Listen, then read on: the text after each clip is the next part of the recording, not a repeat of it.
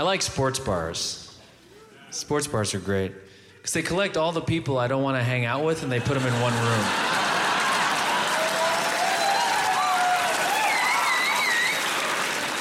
Yeah. I'm not against sports. I don't have a problem with sports. I'm just not good at them.